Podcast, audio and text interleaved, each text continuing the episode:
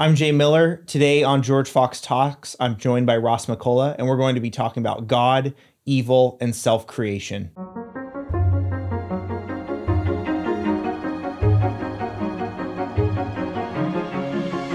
All right, welcome to this episode of George Fox Talks. I'm in the studio today with my colleague Ross McCullough, an assistant professor of theology and the associate director of the George Fox Honors Program, which I have the privilege of teaching in him with. And Ross has a new book out. It's called Freedom and Sin Evil in a World Created by God. And we're going to be diving into this today. And I wanted to start with just Ross's part of Ross's first paragraph of the book here um, as a way of kicking off our conversation about God and God's relationship to evil in the world. So Ross starts by quoting Romans 11 36. For from him and through him and to him are all things. If God is the creator of all that is, then God is the creator also of our acts. Indeed, God is the creator even of causing our acts. God's creative activity is not alongside our own, as if we two were co creators in what we bring about. God brings about our bringing about. I love that first paragraph. And but as I was thinking about it, I was thinking about how it may not necessarily be the way we're accustomed to thinking or even talking about God. Um, and that's because you're working out of a very particular kind of philosophical, theological tradition. And so, um, Ross, I was wondering if to start, if you could just tell us a little bit about the field of philosophical theology that you work in and why, you know, how how it's maybe different than how we might normally think or talk about God. Yeah. Um, so philosophical theology broadly is the uh, it's somewhat amorphous, but it's the use of philosophical concepts and tools in the study of theology. Uh, and so there's as many kinds of philosophical theology as there are philosophies and theologies, in a sense. Um, and not not all theologians are philosophical theologians, but those that rely more on these philosophical concepts and tools are. Um, and again, there there's a kind of spectrum uh, in terms of how philosophical you want your theology to be.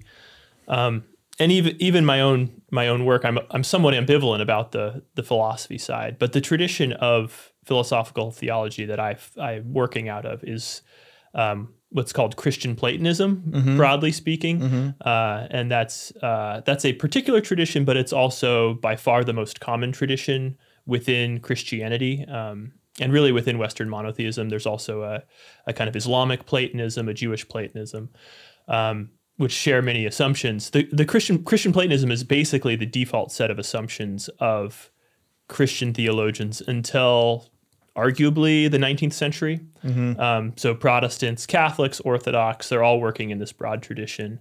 Um, and that's part of the reason I work in it is because I take that that tradition to have some some force, some authority over me. Um, and so there are other more modern versions of philosophical theology, but I uh, but I mostly stay out of those. Yeah, I'm, I'm wondering. This this is holding off on the Christian Platonism a little bit, which I'd like to hear more about. But is the term philosophical theology itself a little bit reparative in the sense of like certainly if you look at the history of theology, like it's very philosophical for most of history. So is the fact that like here in the early 20th century we have a field called philosophical theology trying to recuperate a more philosophical approach that's sometimes lost?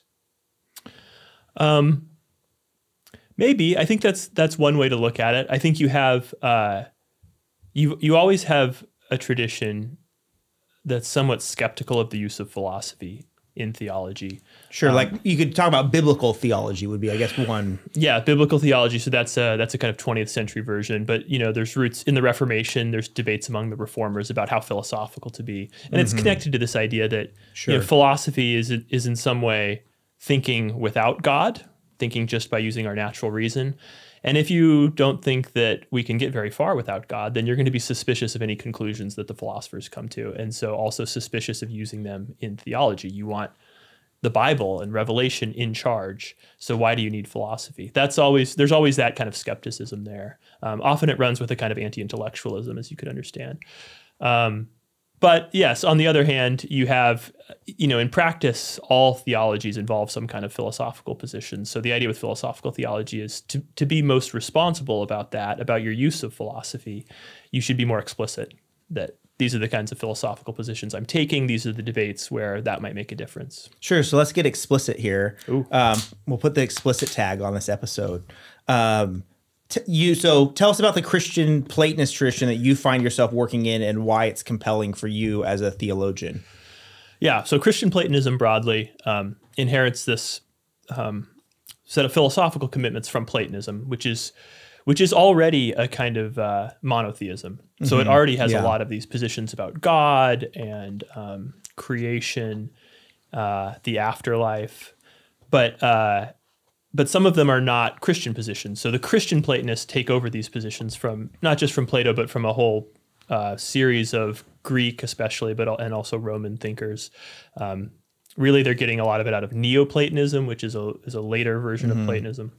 Um, but it's very influential within Christianity, and they adapt some of these, uh, many of these concepts to the to the biblical message, to the biblical witness, and they use it to to help unpack. And and in, in a way, I mean, part of the reason it's so attractive, both throughout the tradition and to me, is that the Platonism is is already there by the time of the New Testament. So, you know, prologue to John's Gospel uh, is about the Word, the Logos, but that's a term that that already has heavy um, Christian Platonist uh, overtones, elements in it. So you're, you're already getting these things even within Revelation itself. So then when we unpack Revelation, it's very natural in the early church and then the medieval church and then the Reformation until now to continue to use those concepts. Um, so that's that's part of the attraction um, is that it it uh, there's a kind of authority to it because it's it's the it's like the it's the sort of uh, soil in which Christianity grew up, if you want to put it Yeah. that way. Um, there's one way of understanding that where it's like it's just a coincidence or it's just happenstance. I think that's wrong. I think these things are providential and God arranged for his son to come into a world that intellectually, the milieu intellectually was Platonist um, as it was unpacked. So I think that gives us a, a gives a kind of um, bias towards the Christian Platonist reading. Um, that and the fact that all these great thinkers from from the from Augustine to Aquinas to Calvin, all these people are broadly Christian Platonist. Yeah, and I guess we'll get into what it means, the kind of certain kind of features of Christian. You talked about as a kind of monotheism, but we'll get more into what's what's distinctive about it as we talk. But for this question, you're getting at in the book of evil in a world created by God, the kind of um, the fact that evil um, is present in the world, even though God is, or or evil comes about in the world, even though God is the cause of the world.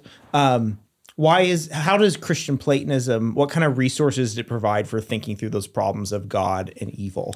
Yeah, yeah. So this really is getting getting towards the heart of the book. So, um, Christian Christian Platonism uh, wants to hold on very strongly to this idea that God is the cause of everything, and that that's um, reflected in that first paragraph that you read. But you also have evil, and so the solution um, from from the Neoplatonist tradition, and you see it in Athanasius and Augustine. So you see it already in in the patristic early church theology, is that evil is not a thing. Right. So God is the cause of everything, but it's everything, every positive ontological sort of everything that has being.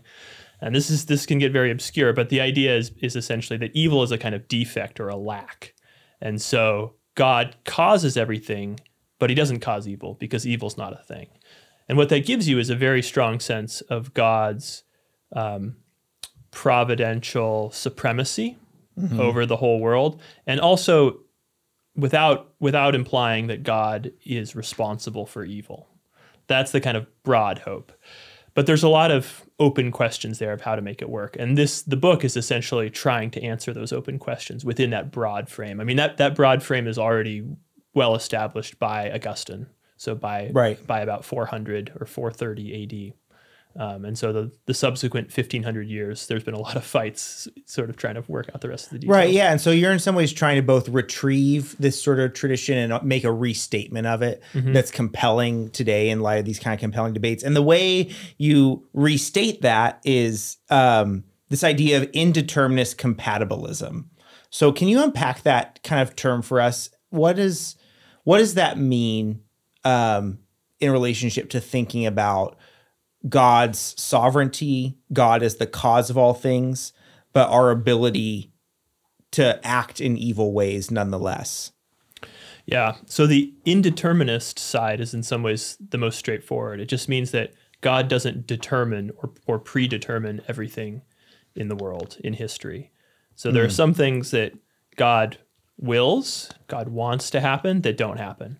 Um, and the obvious examples would be, for instance, the salvation of all human beings. It says in Scripture very clearly, God wants all men to be saved, but um, it also seems like not all people are saved. Uh, and so that was something that God wills, but God doesn't determine everything. So there are some things that are undetermined in the in history. That's the indeterminism part. Yeah. Compatibilism is a is a term of art that comes out of philosophy. Um, and compatibilism refers to the idea that our free choices are compatible with being determined. So God, and there's hmm. different kinds of compatibilism. Some people say, you know, your if your neurochemistry causes you to do something, that's still a free choice. So that would be a compatibilism between your biology or your neur- neurochemistry and your free will. Mm-hmm. It's not the view. So compatibilism is saying those are still free choices, mm-hmm. even though they're determined. Now, this my kind of compatibilism is theological compatibilism, meaning when God determines your choices, they are still free choices. So God brings about your bringing about, Yeah. as I say. Yeah. But that doesn't make your bringing about that thing unfree because it's a compatibilism. Now, it's an indeterminist compatibilism. So so I'm saying this is it's slightly counterintuitive because most people who are compatibilists are determinists. They say, yeah, God determines everything, but we're still free because mm-hmm. com- our freedom is compatible with being determined. But my view, and actually the view I think of Augustine and um, possibly Aquinas, many of the major figures in the tradition, is that both that God can make us choose freely, but also that God doesn't always make us choose freely. There are some choices that are left open to us to do against God's will, for instance. So that's the that's the basic view. Yeah, why would Slightly choices here? Here's here's so here's a counter argument. So Yeah. or a question that arises then is why why give us that ability to make a bad choice? Um, right. Is kind of the question that arises. Yeah, because it's not it's not freedom, right? That's the whole point of the compatibilism. It's not so that we can be free. But this gets into the to the later sections of the book. This is there's something in the neighborhood of freedom, in the vicinity of freedom, like freedom, that can't be determined. And that's and it's it's trying to pin that down. That is the is the purpose of the book. I call it a kind of self createdness or a self creation. Um, the uh, you know the reason you yeah the re- the reason you might want something like this is because god god is perfectly free and can't do evil and so it seems like our freedom if it fully imitates god's freedom also doesn't require an ability to do evil on our mm-hmm. part mm-hmm. and in fact if you look at the people who are most godlike above all christ in his human nature he's his humanity is most godlike, but his human will is not able to sin. And it's perfectly free. So that so you have these this set of claims in the Christian tradition, very mm-hmm. strong, mm-hmm. affirming that freedom doesn't require an ability to sin. On the other hand, you have this other set of claims which comes out of theodicy, mm-hmm. this ex- explaining evil in the world. And there you have this claim, well, why is there evil? That's because human beings were free and we were able to disobey God. That's a different understanding of freedom than the first one, right? The first understanding of freedom is compatibilist. Right. And that's the that's the definition of freedom I end up going with. But there's this other sense of freedom which does important work for Christian theology, namely the work of explaining why there's evil in the world. And it's identifying that other that other side of things, which I don't want to call freedom. I want to call self-createdness or self-creation. Mm-hmm.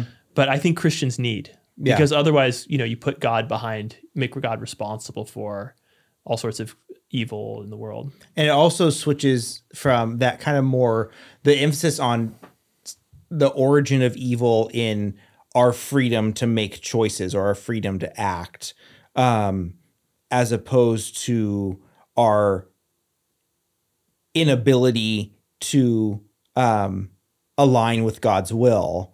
Um, that position is kind of more that's kind of like a free will position is that broadly right that would be kind of like an arminian position i'm wondering if we could kind of position what you're talking about in terms of what other kind of views on this problem people might take so would that be Yeah. more of an arminian or a free Yeah. will position Yeah. So this second liber uh, you call it libertarian libertarian Yeah. is the word in the in the philosophical so this is what ron paul thinks It's not that kind of yeah. It's just like the technical word in the philosophical literature, um, where lib- a libertarian is an is somebody who's not a compatibilist, so who thinks that our freedom can't be determined, Yeah. and who thinks that we are free, that we have that sort of freedom.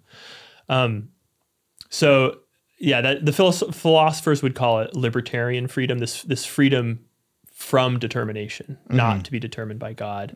Uh, classically, yes, in the in the Reformed tradition, broadly speaking, it's associated with the Arminians as against like five point Calvinists or Yeah. something. There's the same set of debates after the Reformation pop up in the Catholic world, where it's a debate between Dominicans and Jesuits primarily. In the Lutheran world, between the so-called Philippists and the Gnesio-Lutherans, and then in the Reformed world with this Arminian stuff. Yeah. And these guys are all kind of talking to each other, so they're borrowing arguments and things. But it's the same kinds of camps. And so yes, it's uh, it's a question of basically that that's in my terminology, that's a question about determinism. Does God determine or predetermine everything that happens? And one side, the kind of stricter Calvinist side, says yes. Um, the Thomists, the Dominicans in the Catholic world say yes. And then the other side, which so is the god's side, determining evil or like god would they would they say that god's causing evil Well, they might still say, following this Augustinian line, that evil's not a thing. So there's no, Yeah. nothing there for God to cause. Yeah. But it is. But they would say that, given God's decisions, evil inevitably results. Mm-hmm. God decides how the world's going to be yeah before anything Mm. evil's ever kind of a fait accompli And yeah Whatever God decides, including all the evil, all the sin, all the people going to hell, that's all baked in from the beginning, prior to any, you know, prior even to our existence, Mm-hmm. the existence of anything in creation. That's the one view. And then the other view, the Arminian view, the more indeterminist view, which I end up, because I'm an indeterminist, this is where I end up, is that that's not the case. God has a plan for creation that doesn't involve sin. Um, and therefore doesn't involve damnation. But then the actual creation goes wrong in some way because Mm-hmm. of our choices. Right. So is it fair to say that between something like free will and predestination, that your position, which you kind of contend is this kind of very long-standing position within Christianity, is it a sort of middle way, or is that the wrong way of construing it? Um, you're you're wanting to be able to hold both claims about God's um, sovereignty and also you know um, God being against sin. yeah, but I think I think to be fair, my critics among the the more Calvinist or predestination side, if you want to call it that, would say that on the decisive questions, I'm on the more free will Arminian side, Sure. if you want Yeah. to put it that Yeah. way. But from that side, I'm trying to take as much of the other side's goods as I can. I'm trying to sort of plunder their intellectual resources. Yeah, and you're trying to move us away. I think again, you're also trying to move us away in this idea that we can God gives us a choice and we choose badly.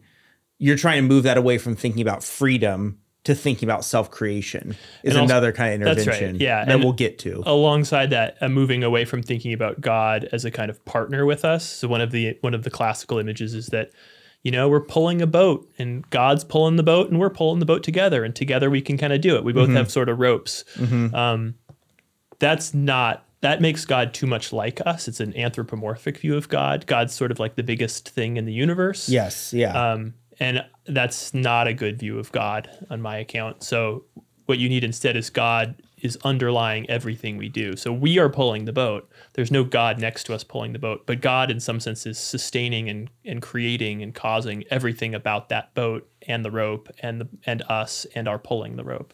So the whole thing God is sort of underlying as creator. Go. So, can we take this model um, of indeterminist compatibilism, the way we are given, um, we're sort of given the opportunity to do good, and we don't do that in this process of self creation? Can you flesh that out in terms of what you brought up earlier, questions of salvation, and kind of what the spectrum can look like in terms of beatitude? So, seeing God in the afterlife, becoming one with God, salvation versus falling away from God, damnation. Um, how does this work in that kind of framework? Yeah. So, um, What's a beatified person doing yeah. or experiencing that someone, you know, who's going away from God or experiencing damnation isn't doing?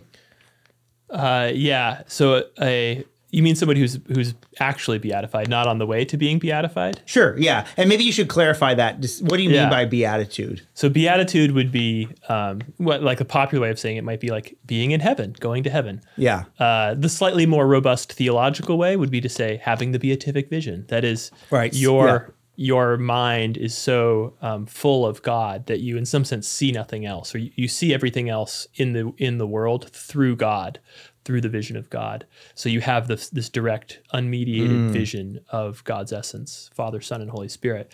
Now that's that's the end of end of the Christian life, right? That's the goal, and you're participating in the Trinity in that way. And when you're in that state, you can no longer sin. You're not less free. This is the compatibilism. You're fully you're actually more free than you are now because you can more fully do things. You can more fully act. Your acts aren't defective in mm-hmm. the way that our acts are defective. Mm-hmm. And that also means they're so undefective that they're not even defectable. They can't even go wrong um, that's the beatific state. Um, and your acts are are perfect in this way, perfectly free, because they are confirmed by grace, both the grace of God moving us to act, it's called mm-hmm. God as an efficient cause, but Right. also the grace of God giving himself this vision of him of himself so that we see our good, our happiness so fully wrapped up in God that we can't reject it. Mm-hmm. Everything we might choose instead of God is already there and better. Mm-hmm. So there's no there's no saying no to that. We can't choose something else. There is nothing else. It's it- we see we finally see that every good sort of like uh, facet of goodness that's reflected in the universe is all there in God fully. And so there's no possibility of choosing one of the little facets because the perfection is is right before us. So in that sense, we're perfectly free, and we're we're unable to sin. So we've lost the indeterminism side of it. Um, and that's a you know that's the traditional Christian claim. People don't want to think you know there's obviously good reason to to want to avoid the ability to sin in the afterlife because then we're just going to get these cycles right where it's like you're saved but then you fall again and then you get saved again. That's not the Christian picture. Um, so this is all consonant with that with that kind of a view. We have an indeterminism now, but it's temporary.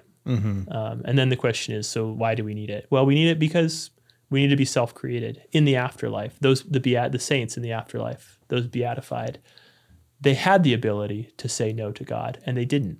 And that that means that they they had a kind of hand in their own creation, if that makes sense. And mm-hmm. that endures in the afterlife. They continue to be self-created in the Right. afterlife because they were able to say no, but they said yes. Mm-hmm. Yeah. And it's exactly in the other direction, you know, in some ways, what we think of as kind of, again, like maybe popularly like going to hell or being damned, and more kind of technically as sort of moving in the opposite direction from God. You talk about annihilationism is kind of how Yeah. you think about that. Could you talk like what what is that set of kind of choices or that experience is like? It's essentially, is it right to pair the idea of self creation with self Yeah, destruction? exactly. yeah. That's exactly it. So, you know, just like God gives you the ability to say yes to His movement, His grace in your life, um, to create yourself, but He also gives you the possibility to say no. He moves you to create yourself, but He allows you to resist that. And if you resist that, you're you're essentially destroying yourself. Um, you're not you're not realizing who you're supposed to be. And this gets back again to this idea of evil as a privation or a defect, Right. not a positive thing. You aren't making yourself into something different. You're actually just destroying yourself because you don't have the you don't have the ability independent of God to make yourself into anything. God is making you into something, but you can choose not to be made. And that's what damnation is is choosing not to be made. And so um, um, my view of damnation is is one in which there's not God doesn't then like respond by punishing you or something. The, the sin is the punishment. You create who you're going to be, and if you mm-hmm. create this defective version, you know, you sort of destroy the thing that God wants to make mm-hmm. of you. Then you suffer that in hell. That's what hell is: is suffering those the consequences of those choices. Mm-hmm. Um, so it is yeah, there's there's nuances. There's more nuances to that view, but that's the that's the basic. Sure, yeah. I mean, yeah, I can throw a nuance at you because I think some people coming from this Christian Platonist tradition where you're talking about like, you know, God is the source of all things, God is in all things, Mm-hmm. like you're saying. God is not just co- initiating all things, but God's drawing all things. Some people would take that in the direction of kind of a more of a universal salvation, kind of that, like you said, that like God's will is that all will be saved. So how could that will kind of be defeated? So I'm curious. In the book, you kind of articulate more of the kind of annihilationist view. But I'm curious how you'd position yourself or think about something like universal salvation. You know, in in this kind of departing from your you know the concepts in your book a little bit. Yeah. Um, I think you you can have a you can have a universal salvation position that's that's consistent with what I say in the book, and and I don't really argue against it. I think um, the the difficulties are obviously there's a question. There's just a scriptural question, right? What did God in fact do? What kind of choices did God in fact give us? You're a biblical theologian. Well, of course. I mean, I'm a theologian. I would say a Yeah, philosophical, yeah, but still yeah. a theologian. So you're course, still ultimately you're accountable to the Bible. You do draw on a lot of scripture in the book. um, and you mentioned that I open with that quote from that the passage from Romans, the verse, and the, Right. the closing, the second half of the verse is the closing, the closing um, passage of the book. Uh, the so the the really the debate is whether if God gives us these choices, which have such great moment, such great import, how how broad a scope does He allow them to be? Does He allow us ultimately to to totally destroy ourselves? Everybody agrees mm-hmm. that He or everybody in this line agrees that he gives us some control over how we are made. The universalists want to say, yeah, that's true. And God, you know, the best universalists will say, God doesn't make us do sins in this world. God doesn't bring about the Holocaust or anything. He doesn't want us to do that, and we still do it.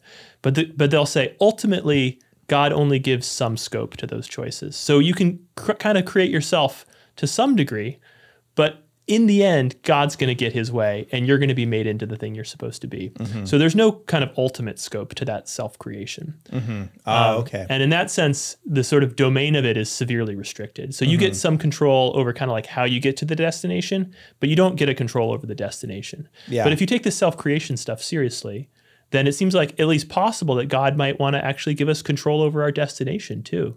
If he if that makes metaphysical sense. And I and, you know the point of the book is is to show that it does make metaphysical sense. So it's at least an option for God that God could do that. And then you look at scripture and revelation and say, well, what did God choose? God could have done either of those things. And you know, my reading of scripture is that it's more consonant with a view in which there is hell. So there are people who destroy themselves essentially. So can we spend a little more time? You talked about self creation there a little bit. Um, can we unpack that a little bit in terms of we've talked about God as efficient cause, we've talked about God as final cause. Yeah. Can you talk about how self creation relates to something you talk about in the book as God as exemplary cause? Yeah. So this is um, this goes back to the Christian Platonism on on Christ, on the the Neoplatonist view. God is a threefold cause of the universe or of things. Efficient cause, which is sort of what we understand by causality now, like the the billiard ball hits the other billiard ball and it goes off. Um, final cause, which is something that causes by drawing you, you it you desire the thing and it, it brings about your actions because you desire it. That's the final cause. Um, so like you could think of a, you know, the final cause may have no knowledge or interaction with you directly in an efficient way, but it just you just desire it. Um, so the, the the person you have a crush on might have no idea of your existence, but your crush on them, your desire for them makes you do all sorts of things. That's a hmm. final cause. But then there's this third kind of cause, which is an exemplary cause. And this is this is the idea that God is the in a in a united and all surpassing way. He is the the goodness of everything in the world. So the exemplum, the the sort of model or type of all goodness is God, and everything in the world is just little pieces, little imitations or participations in the divine goodness.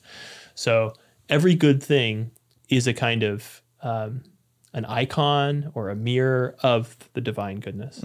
Now, the reason it, it's relevant here, and it's a big issue with when you're talking about freedom, is that that also means that our freedom is an imitation of or participation in God's freedom. And this is where the problems I was mentioning earlier, where God's freedom doesn't involve an ability to do sin. So our freedom as a as an imitation of or participation in God's freedom doesn't essentially involve that either. It doesn't seem like. So then you have this problem. What what is it that allows us to do evil? That God gives us at our creation. There's something that God gives us. And if that thing is good, it has to be an imitation of God in some way. Mm-hmm. But if it's an imitation of God who can't do evil, how could it be that it gives us the ability to do evil? That's the problem. If you see mm-hmm. if you see kind of how I'm Yeah. setting it Yeah. in terms. And so that's the self-creation stuff is designed and it, it gets kind of technical, but the, the point of self-creation or self-createdness is that it can it can solve that problem. There can be a kind of imitation of God's uncreatedness in our self-createdness. And God's uncreatedness doesn't involve an ability to evil to do evil, but our self-createdness does. Mm-hmm. And I, I wonder just one more. We've talked about this a little bit. Can you can you just underscore one more time what the difference is between thinking of humans as self creators versus thinking of humans as free, or is the contrast Yeah. between freedom and self creation? Yeah. Um, so again, the the basic difference is as I'm using the term, um, and this is I'm I'm making this distinction myself. So the, Yeah. the terms as I'm using them are somewhat terms of art. Self creation, I should say, the the kind of genealogy of the term, it comes out of this kind of indeterminist line uh, about freedom that goes back to through like the German idealists, so Sch- so um, Fichte and Hegel and Yeah. and there they talk about freedom in terms of self-creation and there for them it's a kind of explanation of what freedom is. But that that view has problems these theological problems of of how to fit with this kind of christian platonism of god's exempl- exemplary freedom.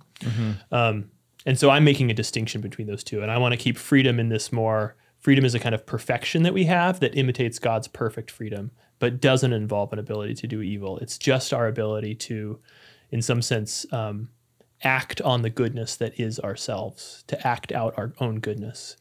And that's the kind of thing that's made more perfect the more holy we are and the less we are able to sin. So the saints fully act themselves out, enact themselves in a certain way. Um, and that's what it means for them to be perfectly free, um, to do that as rational creatures, as agents.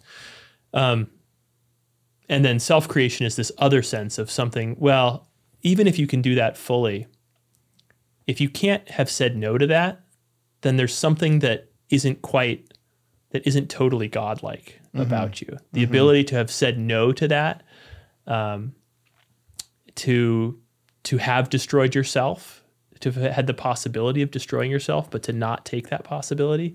There's some godlikeness there. There's something good about that. And so self creation is to try to give an account of that different kind of good. You also talk about hard oneness in the book, the idea that our beatitude, perhaps, in the kind of final kind of accounting of things, there's a hard oneness to our kind of growth Yeah. that um, the kind of self creation model kind of gets. And it's very interesting to me because I think a lot of times Christians today might push back against certain push back or participate in like certain aspects of the broader culture there where they're like critiquing like oh it's all about autonomous individualism today um and or kind of a promethean you know i am my own you know i'm kind of making my own reality and what's compelling me about self-creation is kind of a recognition of like oh there's some truth to that you know Yeah. there's some truth to the fact that we are um, realizing ourselves by our own acts, self actualizing, if you will. I don't know if that's Yep. probably, but with this Christian Christian Platonist model that's overlaid onto this kind of cosmology um, that gives that more direction than just being um, a free floating actor. You know, Yeah, that's am I right. right in perceiving that? Yeah, and also right. It's not just yeah, we're not like a free floating actor in some in our own sort of drama independent of God. God is still the the, the storyteller, right? God is still the creator of everything in a in a robust sense. Um, but yes, I think the the standard Christian Platonist response to this tradition of of autonomy and um, self self actualization, self createdness is to be very suspicious of it because it doesn't really fit, and it seems like pride, it seems like sin to our, to assert ourselves in that way, and a lot of it is, but um, I think there are better aspects of it, and so that there is that that whole kind of German idealist tradition, the kind of Hegelianism here, and it's in these Russian figures too, like Soloviev and Bulgakov, and then contemporary figures who pick that up. That there's some real there's some real benefit to that, um, and it, it deeply shapes our modern imaginations. You know, this, it's kind of a romantic idea, rom- like romantic in the sense of romanticist Yes, idea. yes, yeah. Like you're the kind of hero of your own story and all these sorts of things. Um, and that's that's both worrisome and has some real attraction to Well, it. and it resonates with your account of sin too, because it's not just something that's coming out of the blue, but you can see the kind of the worst forms, perhaps, of that kind of autonomous individualism, um, or maybe like the liberal subject, however you Yeah. kind of want to talk about that liberalism in this kind of broad sense. You know, you can see them as. Um, as in relationship to this idea of self-creation in God, but diminishments of that, you know, in the sense that sin is also a diminishment of the capacity we have to choose the good. Yeah, yeah. I mean, the basic mistake of that tradition is to think of God as another thing in the world, in a sense, and therefore as something that impinges upon us, uh, upon our freedom. So, right. Yeah. So the, the tradition is healthy. Competitive in a way. Yeah, it's Yeah. the right. They have a competitive view of God and us, and so if you have a competitive view of God and us, then for me to be autonomous means that I can't be following God's law. God's law, autonomos is self law, right? Law from the self. God's following God's law would be heteronomous, God uh, for law from another, and so mm-hmm. therefore anything that would come from God would would threaten my autonomy. Mm-hmm. Whereas, of course, so that's the problematic side of it. You know, for a better Christian understanding, you have to see how God doesn't stand alongside you or above you in quite that way. He's sort of within you, underneath you. Augustine's famous phrase that God is more interior to me than I am to myself. Right. So everything that you have, every every good thing springs from God first and then from you. That's what it is to be a creature. And so once you reinsert the self-creation stuff in that model, then it sort of neutralizes the problems. That's the hope of the book. Yeah. Um, I think another thing that I really took away from your book was, again, just kind of shifting the way we sometimes think about um, acting rightly and acting wrongly. And I wanted to read a passage that I found really resonant and may just kind of hear your thoughts on it because you say, you know, that you're shifting out of me the philosophical into the practical here. You say, um, we do not love ourselves too much, but only God too little, and neighbors too little, and ultimately ourselves too little. There may be an excess to the phenomenal character of our disordered loves, since it seems to us that we have exalted these objects of our affection. But this seeming is born not from the exaltation of our idol, but from the degradation of all else, which indeed finally is the degradation also of what we idolized. We do not, in so doing, go beyond or outside what God moves us to, but fail to attain to the fullness of God's will for us. Part of my point here is practical, even existential. Sin is an odd mixture, a nothingness that is not inert, but catching. We have to capture both its hollowness and its dangers. Um, and so, yeah, I think capturing that hollowness and the danger of sin as opposed to its strength, if you will, you're kind of, you, at one point you talk about the futility of sin, is I think just a really important way of reframing sometimes the way we can think about, you know, we think about sin like as a battle, as a contest, and, and you know, it's not necessarily always wrong, but you're reframing that in a certain way. Yeah, that's right. And this is connected to the idea that sin is a kind of defection or self-destruction almost in a way. So one one example, one practical example you can think of here is the is the arrogant or proud person or the sort of all-conquering person, um, man usually in his ambition, who's sort of like surely that is like- Philosophical theologians. potentially surely surely that is the great man right? Surely that person has sort of realized himself and put his stamp on things. What you have to be able to see is the fundamental that actually that's not that person doesn't exist more than you or better than you. Uh, that's actually a defection. There actually there's a kind of hollowness there.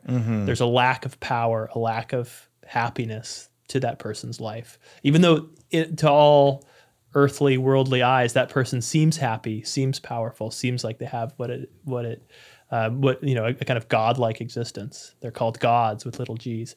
But the whole the whole point of christianity is to reframe that, that that's not what it is to be godlike right? That's not what when we are made gods like god it's not to be like that. And so that kind of striving which feels like a striving to be more is actually a striving to be less to be less than yourself. Um, and so this again, this is a kind of very uh, traditional Christian Platonist model, the, probably the best and most influential uh, thinking through of this is Boethius, the consolation of philosophy, Right, where he just yeah. goes through and he shows, you know, the, you think these people are good, you think these people are happy, you think these people are wise or powerful, and he just shows the vanity of all of it and how it's actually just emptiness. And so it's taking that seriously um, in our own lives. That's that's the kind of like shift that you have to make. Yeah. Well, thank you for exploring that so richly in this book, and thank you for coming on the podcast today, Ross. Thank you, Jay. This video podcast is a production of George Fox Digital. To find more material like this, you can subscribe to George Fox Talks on YouTube, Apple Podcasts, Spotify, or wherever else you listen to podcasts. Our team really appreciates your feedback in the form of likes, comments, and reviews, and we'd really love to hear what you think. To sign up for our weekly email list and to keep up to date with the latest episodes and publications, you can check us out on the web at georgefox.edu/talks. Thank you for listening, and we'll see you in the next episode.